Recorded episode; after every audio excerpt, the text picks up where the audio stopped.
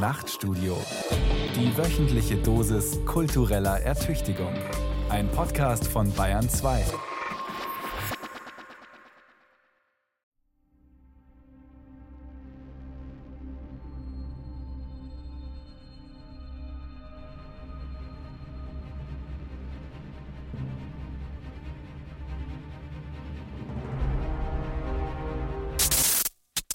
Die Fallzahlen befinden sich tatsächlich auf dem höchsten Niveau seit Pandemiebeginn. Es gibt immer noch Landkreise mit einer 7-Tage-Inzidenz, die liegt über 3000. Russland hat die Ukraine angegriffen. Seit der Nacht rücken Truppen nicht nur in die umkämpften Separatistengebiete im Osten vor, sondern auf mehrere Landesteile. Auf Befehl von Präsident Putin startete eine Großoffensive. Ängste ganz anderer Art haben die zumeist jungen Menschen, die derzeit mit Straßenblockaden aufhorchen lassen. In Nürnberg zum Beispiel haben sich die Klimaaktivisten der Organisation Aufstand der letzten Generation auf der Nürnberger Jansenbrücke festgeklebt. Laura Wagner, 27, wollte immer eine Familie gründen. Wegen der Klimakrise will sie nun auf Kinder verzichten, als Teil der weltweiten Birth Strike-Bewegung. Die Hochwasserlage in Nordrhein-Westfalen und Rheinland-Pfalz bleibt dramatisch. Im Kreis Euskirchen droht die Steinbach-Talsperre zu brechen. Derweil ist die Zahl der Opfer erneut gestiegen. Inzwischen ist von mindestens 58 Toten in beiden Bundesländern die Rede.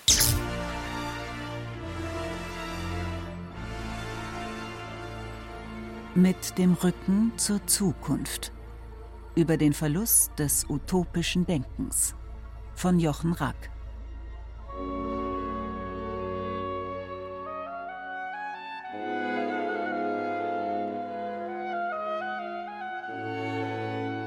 Es war einmal ein blauer Planet. Mit Vögeln in den Lüften, Fischen im Meer und den Tieren des Feldes dazu. Und der Mensch, aus Erde gemacht, lebte auf dem Planeten, vermehrte sich und nahm überhand. Verbrannte das Öl der Erde, tötete Tiere und Pflanzen und hinterließ seinen CO2-Fußabdruck. Und es wurde wärmer auf der Erde, es brannten die Wälder und schmolzen die Pole, und es stiegen die Wasser, um den Menschen zu ersäufen. Die Zeit lief ab auf der Erde, es war fünf vor zwölf. Es ergoss sich ein Starkregen ins Ahrtal, es versanken die Inseln im Ozean und Elon Musk baute eine Arche mit Raketenantrieb, um von der Erde zu fliehen zum Mars.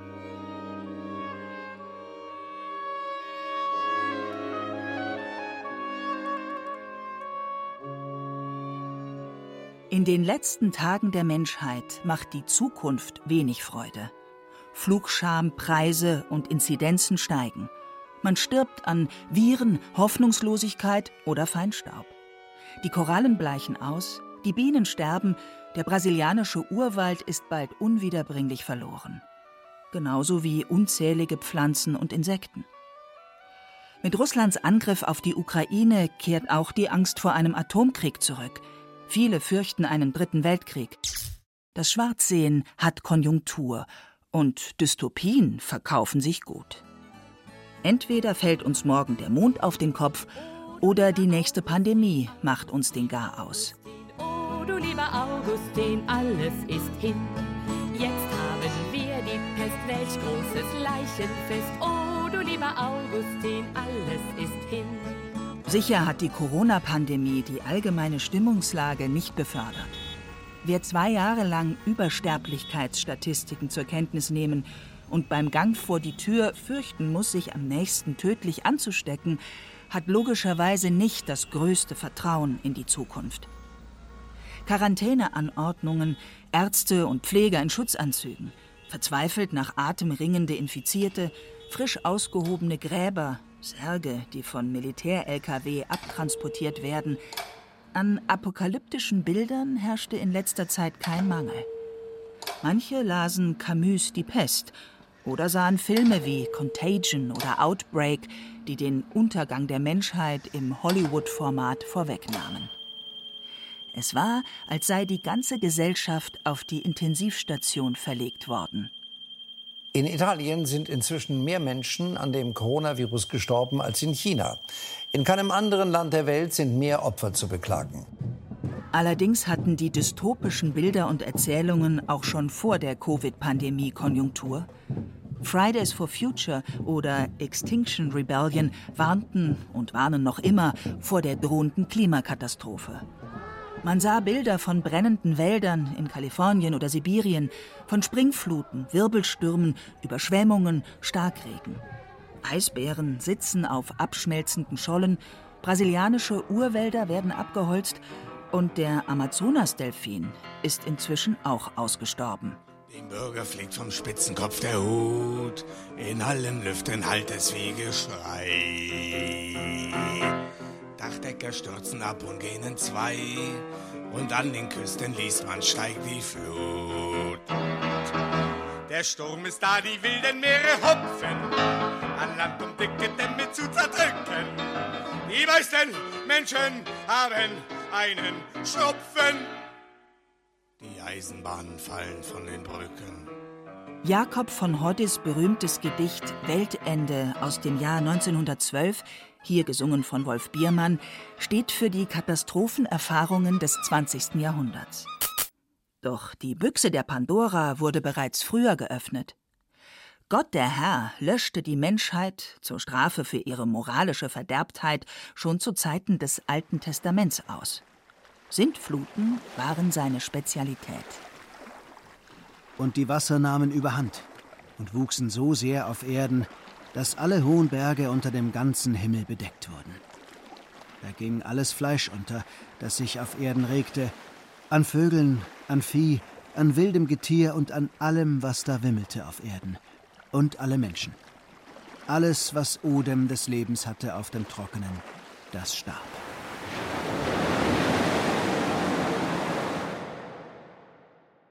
Ängste vor der finalen Katastrophe und dem Ende der Menschheit sind so alt wie diese selbst. Man fürchtete die zerstörerischen Kräfte der Natur und beschwor die Apokalypse im Alten wie im Neuen Testament. Und der fünfte Engel posaunte, und er tat den Brunnen des Abgrunds auf. Und es ging auf ein Rauch aus dem Brunnen wie der Rauch eines großen Ofens. Und es ward verfinstert die Sonne und die Luft von dem Rauch des Brunnens und aus dem Rauch kamen Heuschrecken auf die Erde, und ihnen ward Macht gegeben, wie die Skorpione auf Erden Macht haben.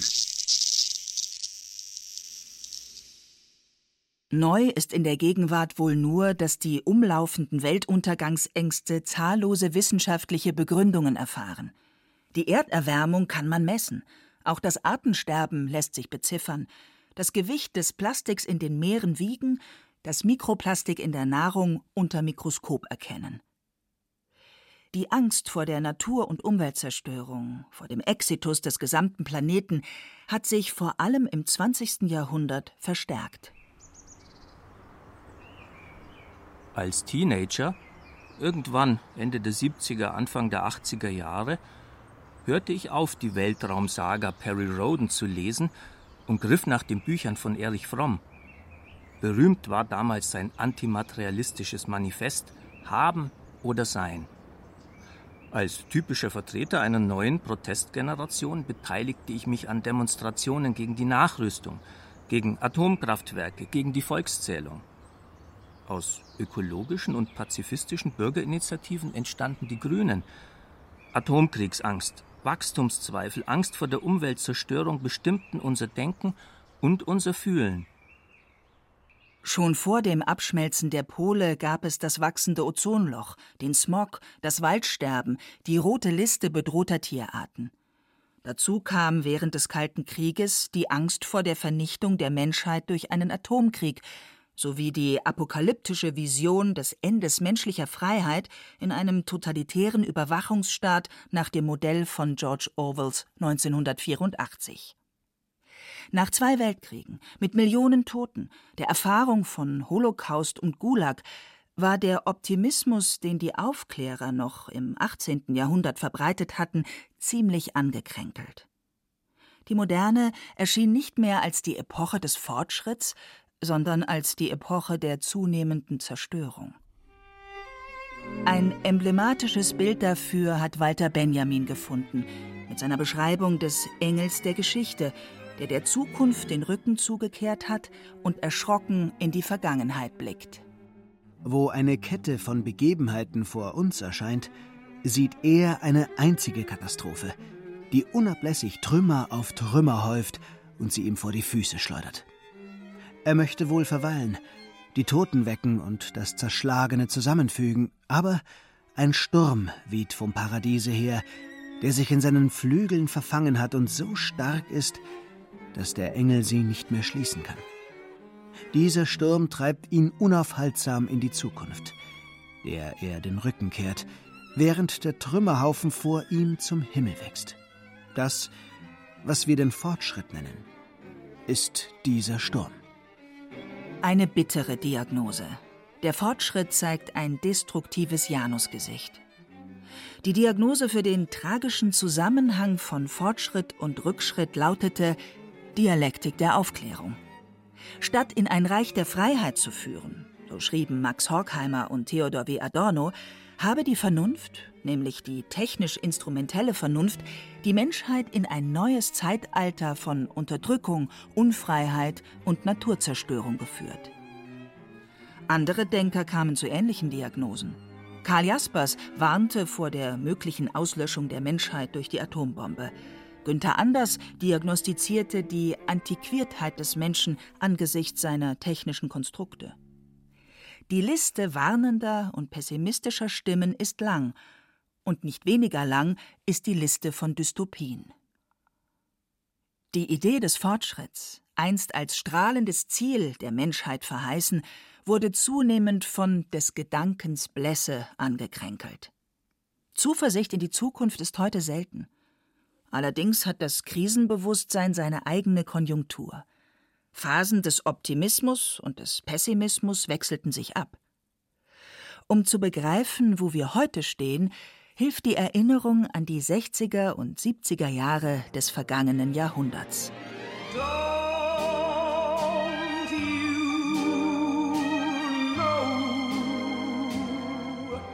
Utopie im Rückspiegel.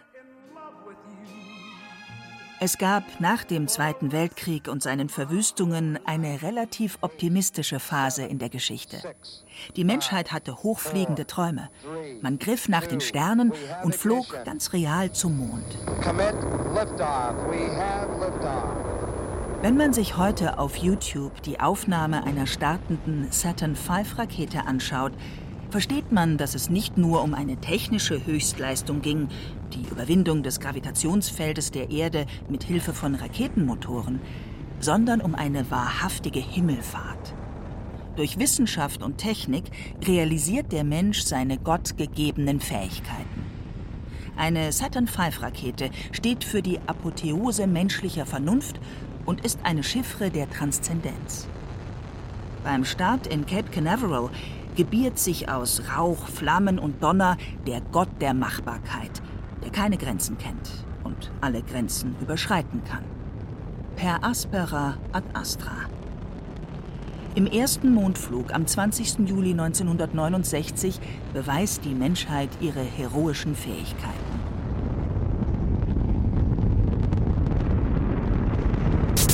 Der Flug zum Mond ist ein Symbol menschlicher Grandiositätsfantasien und ein Ausdruck des Fortschrittsglaubens. Die Astronauten, die auf dem Mond herumhüpfen oder mit dem Mondmobil fahren, gleichen ausgelassenen Kindern und scheinen Spaß zu haben.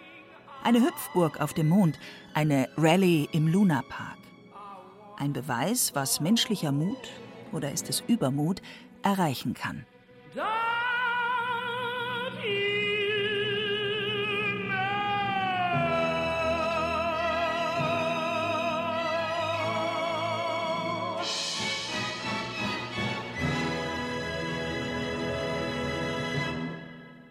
Mit Juri Gagarin, der in der Sowjetunion ein Held war und heute noch in allen postsowjetischen Ländern verehrt wird, hatte es angefangen. Der erste Mensch im All, ein Nachfahre des Ikarus, aber nicht als tragischer Held, der ins Meer stürzt. Juri Gagarin landete sanft in der kasachischen Steppe und stieg lachend aus seiner Kapsel. The sky is no limit, hieß es später bei den Amerikanern, die durch den Sputnik-Schock und Gagarins Weltraumflug überrascht worden waren und nun in den Wettlauf ins All mit dem kommunistischen Systemgegner der anderen Supermacht einstiegen. Die Zeit der großen Raumfahrtprogramme begann. Apollo, der Gott der Vernunft, gab dem Unternehmen der NASA seinen Namen. Die Raketenantriebe allerdings trugen den Namen Saturns, eigentlich der Gott der Zerstörung und der Melancholie. Vielleicht ein unbewusster Ausdruck der Angst vor möglichem Scheitern des himmelstürmenden Unternehmens? Neil Armstrong allerdings erschien als glorioser Held.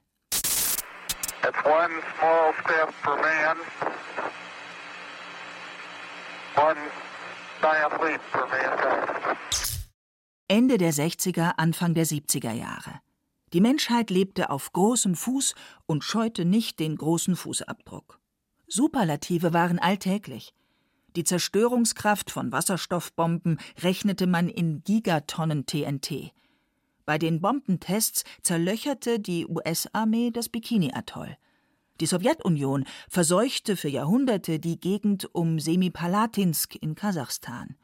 Die Sowjets spielten sogar mit der Idee, die großen Flüsse des Landes umzuleiten. Mit Hilfe von Atombomben wollten sie störende Berge aus dem Weg räumen. Die Hybris der technischen Vernunft. Doch zumindest die zivile Nutzung der Atomkraft schien allgemein sinnvoll. Sogar Ernst Bloch feierte sie, der Philosoph des Prinzips Hoffnung und berühmteste Utopist Deutschlands. Wie die Kettenreaktionen auf der Sonne uns Wärme, Licht und Leben bringen, so schafft die Atomenergie in anderer Maschinerie als der der Bombe, in der blauen Atmosphäre des Friedens, aus Wüste Fruchtland, aus Eisfrühling. Einige hundert Pfund Uranium und Thorium würden ausreichen, die Sahara und die Wüste Gobi verschwinden zu lassen, Sibirien und Nordkanada, Grönland und die Antarktis zur Riviera zu verwandeln. Das ist von der sowjetischen Umgestaltungshybris der Natur nicht weit entfernt. An mögliche ökologische Nebenwirkungen hat Ernst Bloch zur Zeit der Niederschrift des Prinzip Hoffnung in den 1940er Jahren noch nicht gedacht. Mit der zivilen Nutzung der Atomkraft schien die Menschheit ihr Energieproblem gelöst zu haben. Über Atommüll redete man nicht. Ein sogenannter GAU, der größte anzunehmende Unfall, kam nach Berechnung der Wissenschaftler nur einmal in einer Million Jahren vor, war also als Gefahr zu vernachlässigen. Eine neue Zeit schien angebrochen zu sein, eine Zeit der Superlative, mit Superbenzin, Supermächten, Supermärkten, Supermodels. Dazu Atom-U-Boote, Überschall-Passagierflugzeuge und amerikanische Straßenkreuzer, die aussahen wie Raumschiffe und 20 Liter auf 100 Kilometer verbrauchten. Bescheidenheit gehörte nicht zu den Tugenden jener Jahre. Von den Grenzen des Wachstums sprach man erst später. Die Idee der Nachhaltigkeit und von Small is Beautiful hatte man noch nicht entdeckt.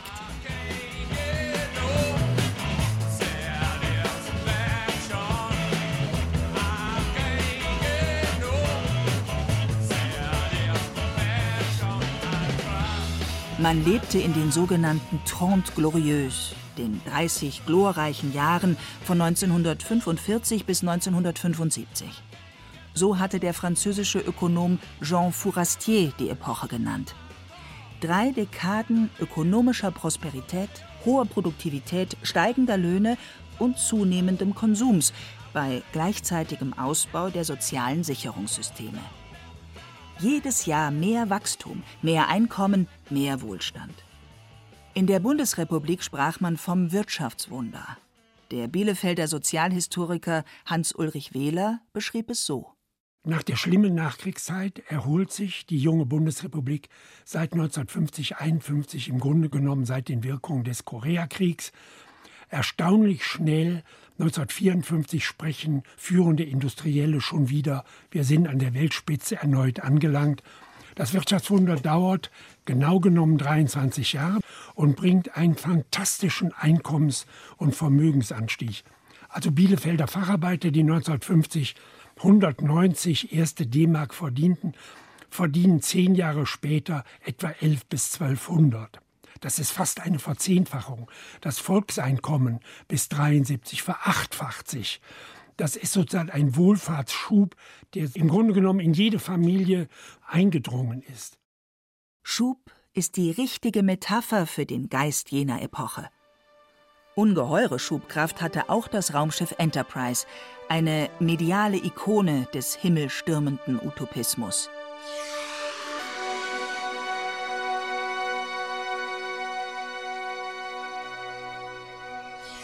Als Junge von zehn Jahren verpasste ich keine einzige Folge des Weltraumabenteuers. Captain Kirk wurde zu meinem Helden jener Jahre. In meinem Kinderzimmer hing ein Modell der Enterprise. Enterprise hieß auch das amerikanische Prinzip des unternehmerischen Kapitalismus. Man konnte zu fernen Galaxien fliegen oder vom Tellerwäscher zum Millionär werden. Die Besatzung der Enterprise benutzte schon Mobiltelefone, wie es sie 20, 30 Jahre später dann wirklich gab.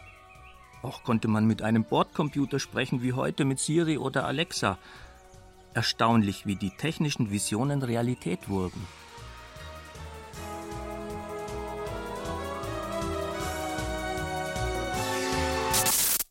Neben dem popkulturellen Utopismus gab es den der Philosophen. Noch stand das geschichtsphilosophische Denken hoch im Kurs, ein Fortschrittsdenken vor allem auf der Linie des Marxismus.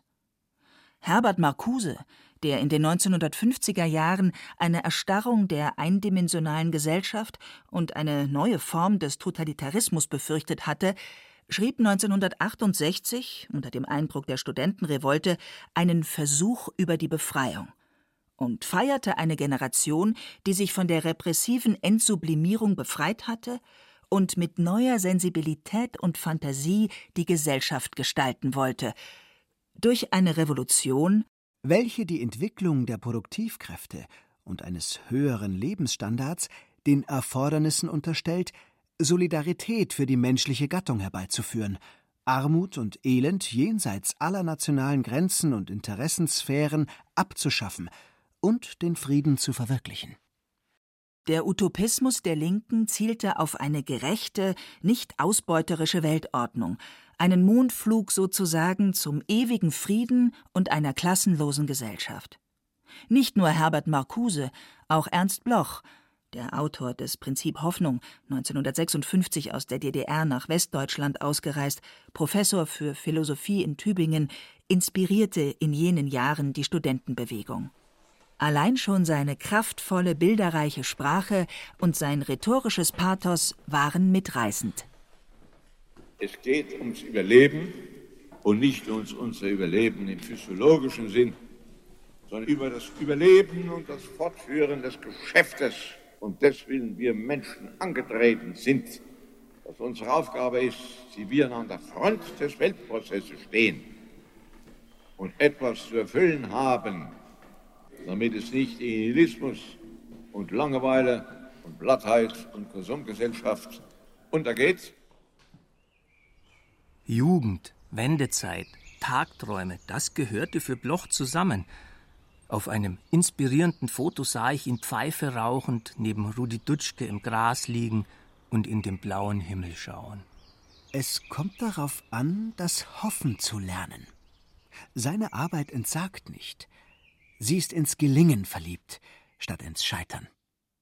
Die Utopie war auch in den 70er, 80er Jahren noch ein durchaus ernstzunehmender Begriff für die Beschreibung gesellschaftlicher Phänomene. Bei Surkamp erschienen 1982, da war Ernst Bloch schon fünf Jahre tot, drei Bände unter dem Titel Utopieforschung, herausgegeben von Wilhelm Voskamp. Utopieforschung findet nicht im Nirgendwo statt.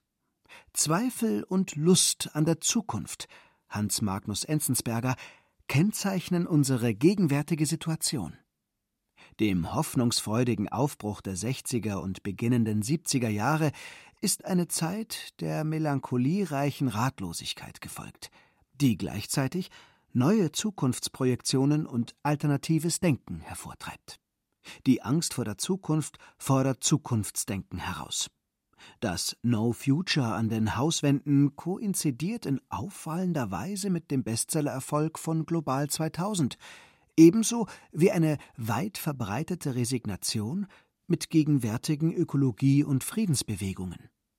Diese widersprüchliche Doppelheit der Gegenwart bildet heute die Folie für die Erforschung vergangener Zukunft, die in literarischen Utopien und utopischen Projektionen überliefert ist. Last night I had a dream that the world was changing, changing by leaps and bounds. It started up in the bigger cities and it spread to the smaller towns. Zwar zitiert der Literaturwissenschaftler Wilhelm Voskamp schon die Stimmung der Ernüchterung, die sich in den 80er Jahren breitmachte, setzt dieser aber noch die Lust an der Zukunft entgegen. Die Essays zur Utopieforschung widmen sich Thomas Morus, dem American Dream und Goethes Wilhelm Meister ebenso wie der Frühromantik und dem Utopischen im Volksmärchen. Der Geist der Utopie, den Ernst Bloch nach dem Ersten Weltkrieg beschworen hatte, er war noch lebendig. Zuletzt aber freilich breite sich aus die Weite, die Welt der Seele, die externe, kosmische Funktion der Utopie gehalten gegen Elend, Tod und Schalenreich der physischen Natur. In uns allein brennt noch dieses Licht, und der fantastische Zug in ihm beginnt, der Zug zur Deutung des Wachtraums, zur Handhabung des utopisch prinzipiellen Begriffs. Diesen zu finden, das Rechte zu finden, um dessen Willen es sich ziemt zu leben, organisiert zu sein, Zeit zu haben, dazu gehen wir hauen wir die metaphysisch konstitutiven Wege, rufen, was nicht ist, bauen ins Blaue hinein, bauen uns ins Blaue hinein und suchen dort das Wahre, Wirkliche, wo das bloß Tatsächliche verschwindet. Incipit Vita Nova. Das ist philosophische Dichtung, wie sie Ernst Bloch während des Zweiten Weltkrieges im amerikanischen Exil systematisch ausführte. Im Prinzip Hoffnung entwirft er eine Phänomenologie des antizipierenden Bewusstseins ebenso wie eine Enzyklopädie von Sozialutopien, technischen, architektonischen, geografischen und künstlerischen Utopien. Doch als ich Anfang der 80er Jahre in Tübingen mein Philosophiestudium begann, wo Ernst Bloch bis zu seinem Tod gelehrt hatte, war die Hoffnung schon in die Jahre gekommen. Zwar studierten wir noch Blochs Schriften, aber lasen mit größerem Interesse die Dialektik der Aufklärung, die die Zerstörung der Hoffnungen beschrieb. Denn Anfang der 80er Jahre hatte sich, wie Wilhelm Voskamp schrieb, das Krisenbewusstsein in der westlichen Welt schon weit verbreitet. No future. Skepsis gegenüber den geschichtsphilosophischen Utopien breitete sich aus und ein Wissen um die Schattenseiten des Fortschritts seine Risiken und Nebenwirkungen. Der Mond zeigte seine dunkle Seite.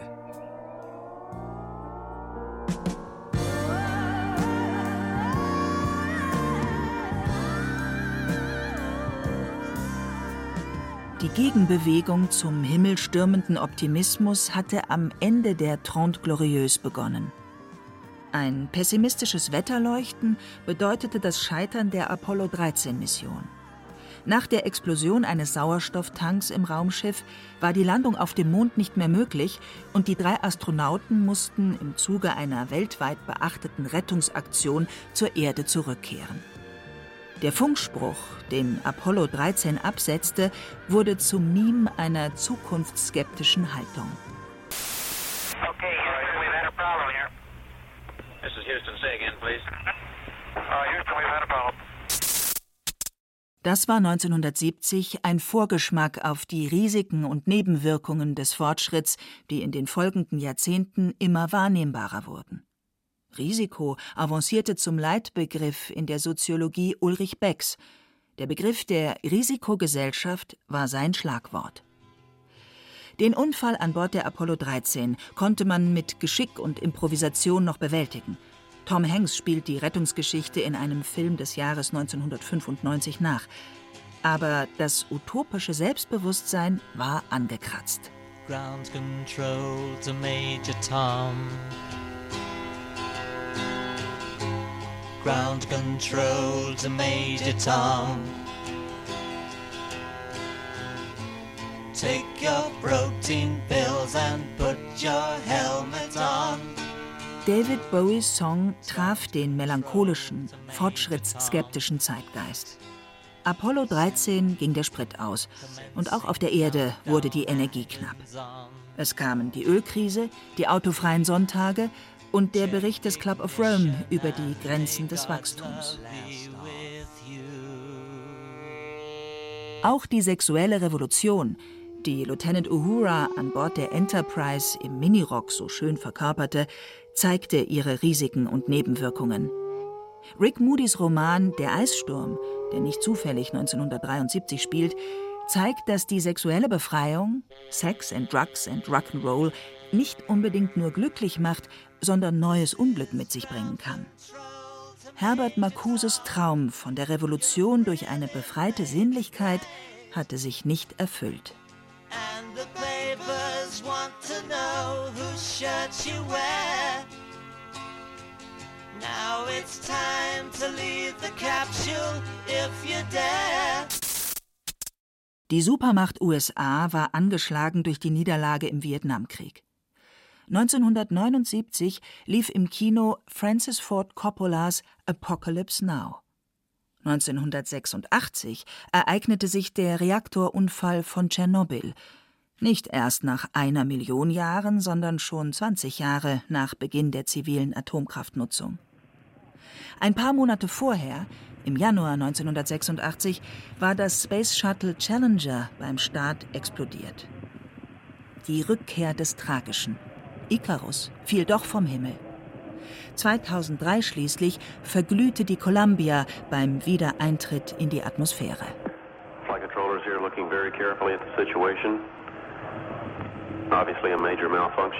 Die Menetekel häuften sich.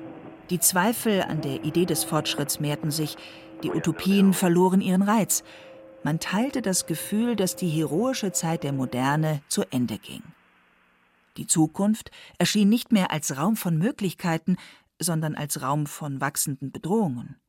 Ein Bruch mit der bis dahin vertrauten Geschichtsphilosophie.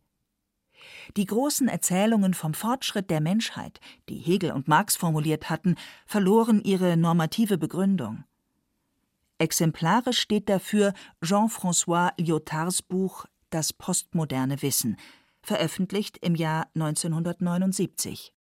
Bei extremer Vereinfachung hält man die Skepsis gegenüber den Metaerzählungen für postmodern.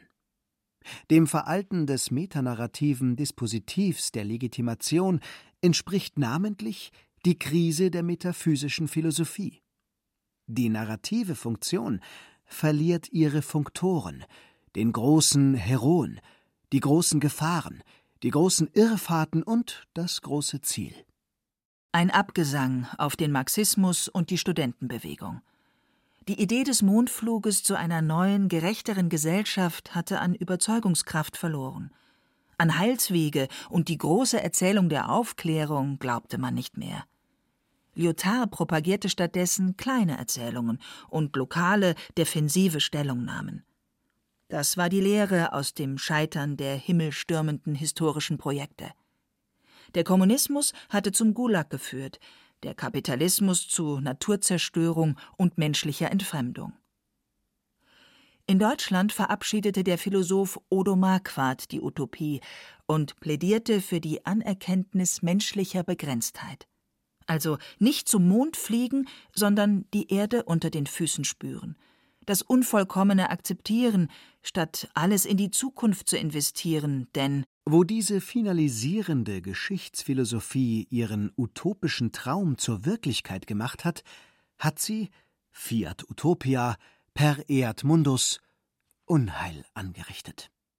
Wer Fortschritt fordert, geht oft über Leichen. Avantgardisten scheuen keine Opfer.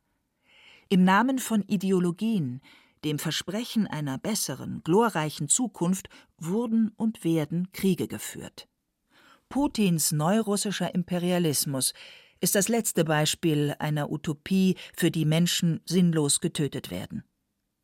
Marquards humane Philosophie aber wollen Diktatoren nicht lesen. Mit der Wertschätzung des real Existierenden haben sie es nicht. Sie träumen von Größe und werden größenwahnsinnig.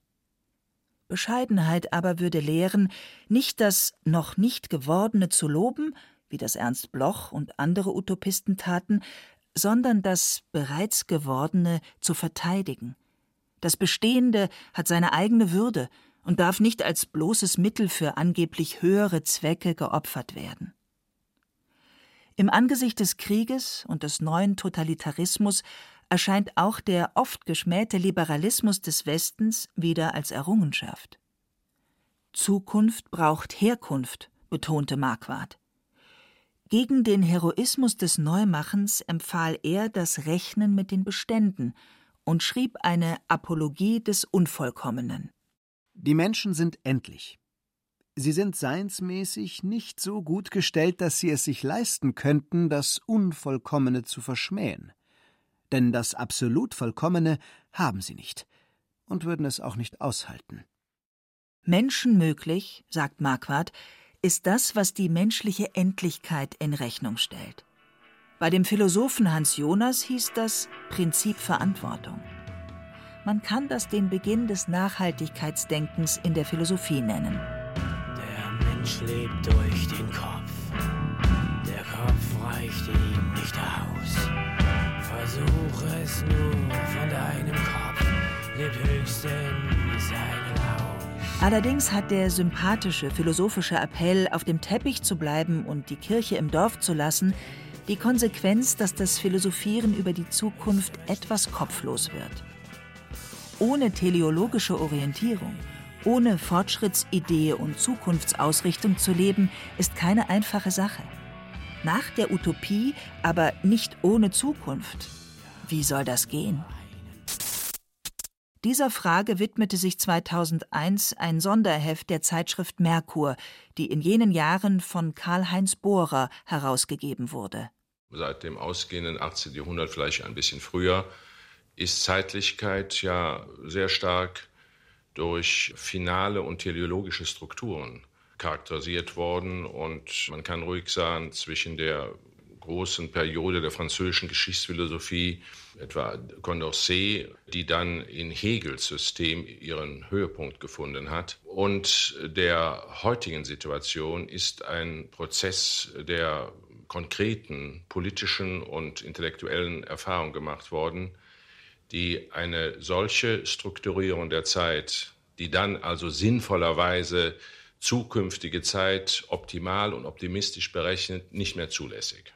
Postteleologische Zukunftsorientierung nach dem Ende der marxistischen Geschichtsphilosophie und dem Zusammenbruch des real existierenden Sozialismus. Wenn man das weiterdenkt, kommt man, wie Hans-Ulrich Gumbrecht, zu einer Dekadenzdiagnose. Zwischen jenen drohenden Zukünften jedenfalls und einer Vergangenheit, die nicht mehr hinter uns zurückbleibt, ist eine sich verbreiternde Gegenwart der Simultanitäten geworden. Wir können nichts mehr definitiv vergessen in dieser Gegenwart, und weil wir zugleich aus plausiblen, eher denn aus guten Gründen dazu neigen, der Zukunft den Rücken zu kehren, wissen wir auch nicht mehr, wohin wir fortschreiten sollten. Von Vergangenheiten überflutet findet die Gegenwart zu keiner konturierten Identität mehr. Gleichzeitigkeit des Ungleichzeitigen als Ausdruck des totalen Relativismus, Postmoderne als fin de siècle, anything goes und gleichzeitig rien ne va plus. Kein Weg mehr in die Zukunft, nur noch Endspiele. Noch einmal Hans-Ulrich Gumbrecht.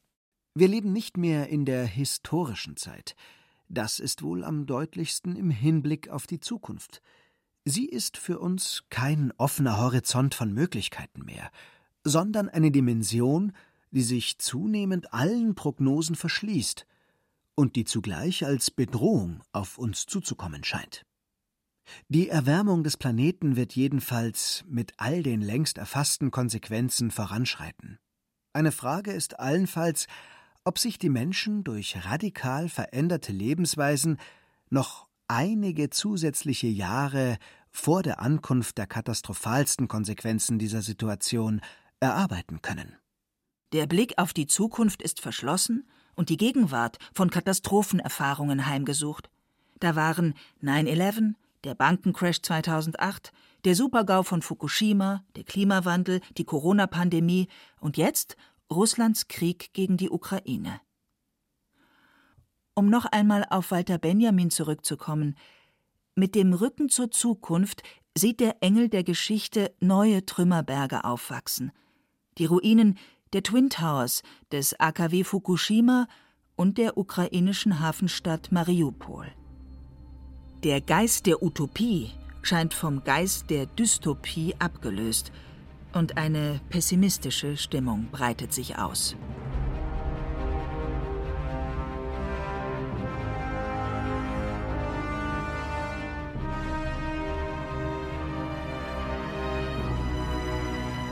Moonfall oder In der Gegenwart der Dystopien.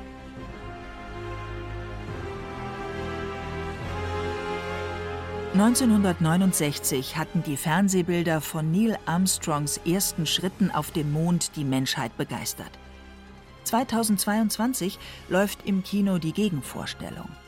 Roland Emmerichs Katastrophenfilm Moonfall die neueste Variante dystopischer Zukunftsvisionen, Hanebüchen trashig, aber voller Bilder von einstürzenden Neubauten, Springfluten und Erdbeben.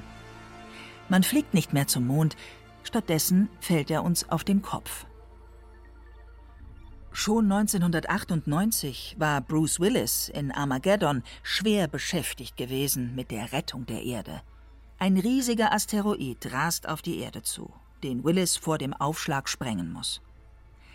Tatsächlich ist die Wahrscheinlichkeit, dass uns ein komisch verirrter Gesteinsbrocken trifft, nicht sehr hoch.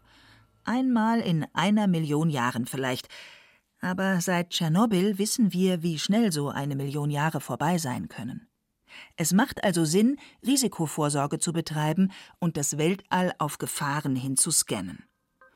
Dabei kann es passieren, wie in dem halb parodistischen, halb apokalyptischen Film Don't Look Up, dass niemand die Warnung der Astronomen vor dem drohenden Einschlag hören will. Dystopie auch hier. Wir amüsieren uns lieber zu Tode. The show must go on. In Katastrophenfilmen wie Contagion oder Outbreak sind es nicht die extraterrestrischen Gefahren, sondern die intraterrestrischen, die der Menschheit den Garaus machen. Jene Viren, die von der Pest bis zu Corona ihre tödliche Wirkung entfalten. Die Apokalypse kann aus dem Mikrokosmos wie aus dem Makrokosmos kommen. Die Schrecken der Natur sind auch im Zeitalter von Raumfahrt und mRNA-Impfstoffen nicht dauerhaft gebannt. Ein unerschütterlicher Fortschrittsglaube ist nicht mehr zeitgemäß. Oder, wie Karl-Heinz Bohrer sagte, unzulässig. Vorsicht hat den Übermut abgelöst. Das Bewusstsein für die Risiken und Nebenwirkungen des Fortschritts ist so weit gewachsen, dass man die Zukunft eher als Raum des Scheiterns als der Möglichkeiten wahrnimmt. Wohin mit dem Atommüll, der über Jahrtausende strahlt? Kann man abgeholzte Urwälder wieder aufforsten? Wann ist der sogenannte Kipppunkt der Erderwärmung erreicht, von dem ab es keine Möglichkeit mehr gibt, die klimatischen Prozesse umzukehren? Wird der Golfstrom versiegen? Bringen die sich nach Süden verschiebenden Jetströme immer stärkere Orkane? Reichen die Deiche aus? Versinken Bangladesch und Amsterdam in wenigen Jahren im Meer? Taut die sibirische Tundra auf und verstärkt durch ausgasendes Methan den Klimawandel? Und was, wenn Wladimir Putin aus seiner atomaren Drohung ernst macht? jede Menge beängstigende Fragen und wenige beruhigende Antworten. Defensives Denken hat das offensive Denken abgelöst. Der Soziologe Ulrich Bröckling sieht in der Prävention die maßgebliche Zukunftsorientierung.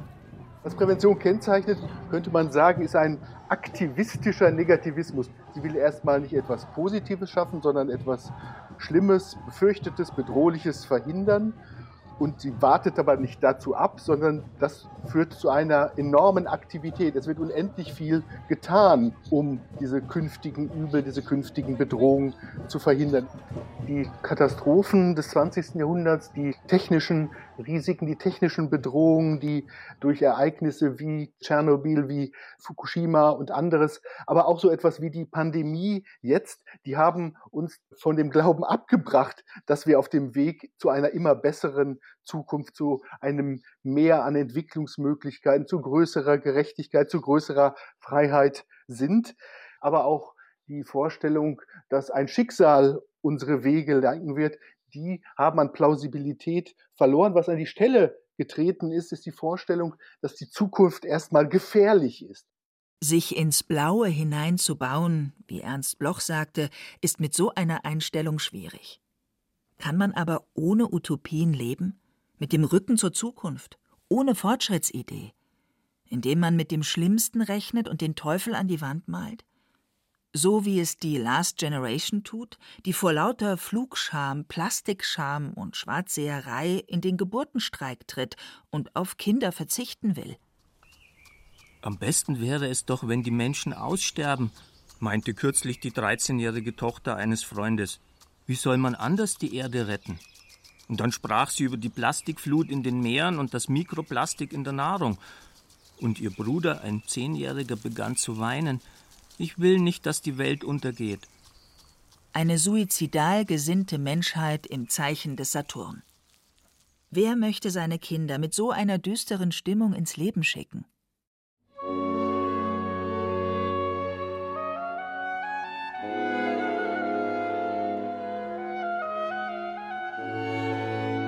Die Zeit lief ab auf der Erde.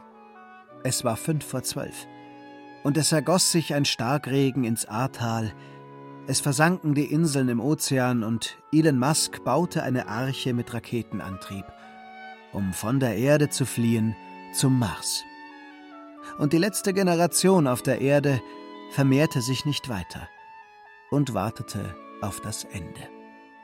Aber wie kann man Neues hoffen lernen? was dem herrschenden Geist der Dystopie entgegensetzen. Jedenfalls nicht den Eskapismus von Elon Musk, der die Erde verlassen möchte, um auf dem öden Mars zu siedeln. Die Menschen müssten dort wohl in Erdhöhlen leben, um sich vor der tödlichen Strahlung zu schützen, unter künstlichem Licht, und wenn sie in Raumanzügen vor die Tür gingen, würden sie nichts sehen als eine endlose Steinwüste unter einem braunen Himmel. Besonders verlockend erscheint das nicht, sondern macht nur klar, there is no Planet B. Die Vision vom Marsflug ist mehr Dys als Utopie. Aber was haben wir sonst anzubieten? Bleibt wirklich nur eine präventive Vernunft, die sich auf Risikovorsorge und Katastrophenschutz verlegt? Eine defensive, postheroische Philosophie, die nicht mehr himmelstürmend und vorwärtspreschend in die Zukunft ausgreift, sondern bescheiden auftritt uns zu einer vorsichtig tastenden Bewegung in die Zukunft anleitet. Die Fortschritt nur in der Erhaltung des Gewordenen denkt, nicht als Überwindung des Bestehenden. Konservare, bewahren. Konservativismus als Ende der Utopien. Statt himmelstürmender Projekte ein Leben down to earth auf dem blauen Planeten A, der am Rand der Milchstraße um seine kleine Sonne kreist, und recht schutzlos und verletzlich im dunklen All hängt?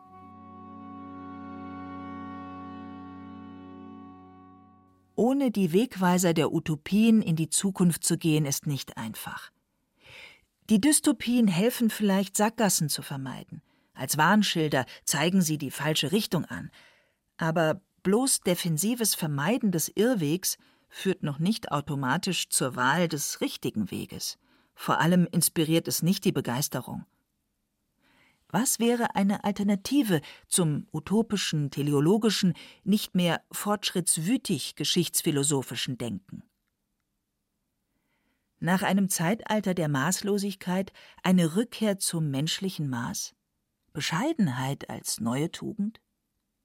Mit dem Bestehenden zufrieden sein und mit kleinerem Fußabdruck leben in einer postheroischen Zeit? Verzichtsethik als Utopie. Greta Thunberg als Gesicht des 21. Jahrhunderts? Für mich sind das keine rhetorischen Fragen. Klare Antworten habe ich nicht. Nur eine Gewissheit. Der Geburtenstreik ist die falsche Reaktion. Wer nicht mehr an Kinder und das Glück durch Kinder glaubt, der wird die Zukunft auf jeden Fall verspielen. Der Pessimismus, gar Nihilismus einer letzten Generation kann mich nicht überzeugen. Von den umlaufenden Dystopien sollten wir uns nicht ins Boxhorn jagen lassen. Die Zukunft mag düster ausschauen, aber für Defetismus besteht kein Grund. Oder, wie Alexander Kluge sagt, es gibt den langen Marsch des Urvertrauens. Der Mensch trägt einen über die Jahrmillionen gewachsenen Hoffnungsvorrat in sich. Vor 630 Millionen Jahren war die Erde ein eisverkrusteter Ball. Snowball Earth. Kein Ort für Lebewesen. In den Lücken des Eises hatten sich unsere Vorfahren für Millionen Jahre zur Verteidigung eingerichtet, Lebenskraft gestaut. Jetzt löste sich der Bann, der Planet erwärmte sich. Die Lebewesen breiteten sich über den Erdball aus, zu Wasser, zu Lande. Dies war die erste Globalisierung. Von diesem Glücksfall tragen wir einen Hoffnungsvorrat in uns, in den Knochen, den Augen, den Ohren, in unserem Gehirn, auf der Haut, in jeder Regung. Von diesem Vorrat zehren wir in den Zeiten des Fortschritts und der Abstiege. Keine Enttäuschung braucht diesen Vorrat völlig auf. Wie ein Phönix entsteht er bei jeder Neugeburt, fast ungeschmälert. Stets derselbe glücksfähige Typ.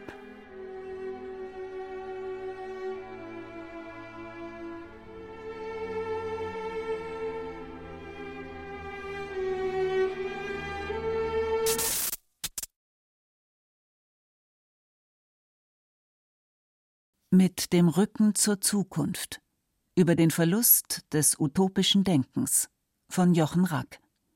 Es sprachen Hemmer Michel, Werner Hertel und der Autor. Ton und Technik Christiane Gerhäuser-Kamp. Regie Stefanie Ramp. Redaktion Thomas Kretschmer. Eine Produktion des Bayerischen Rundfunks 2022.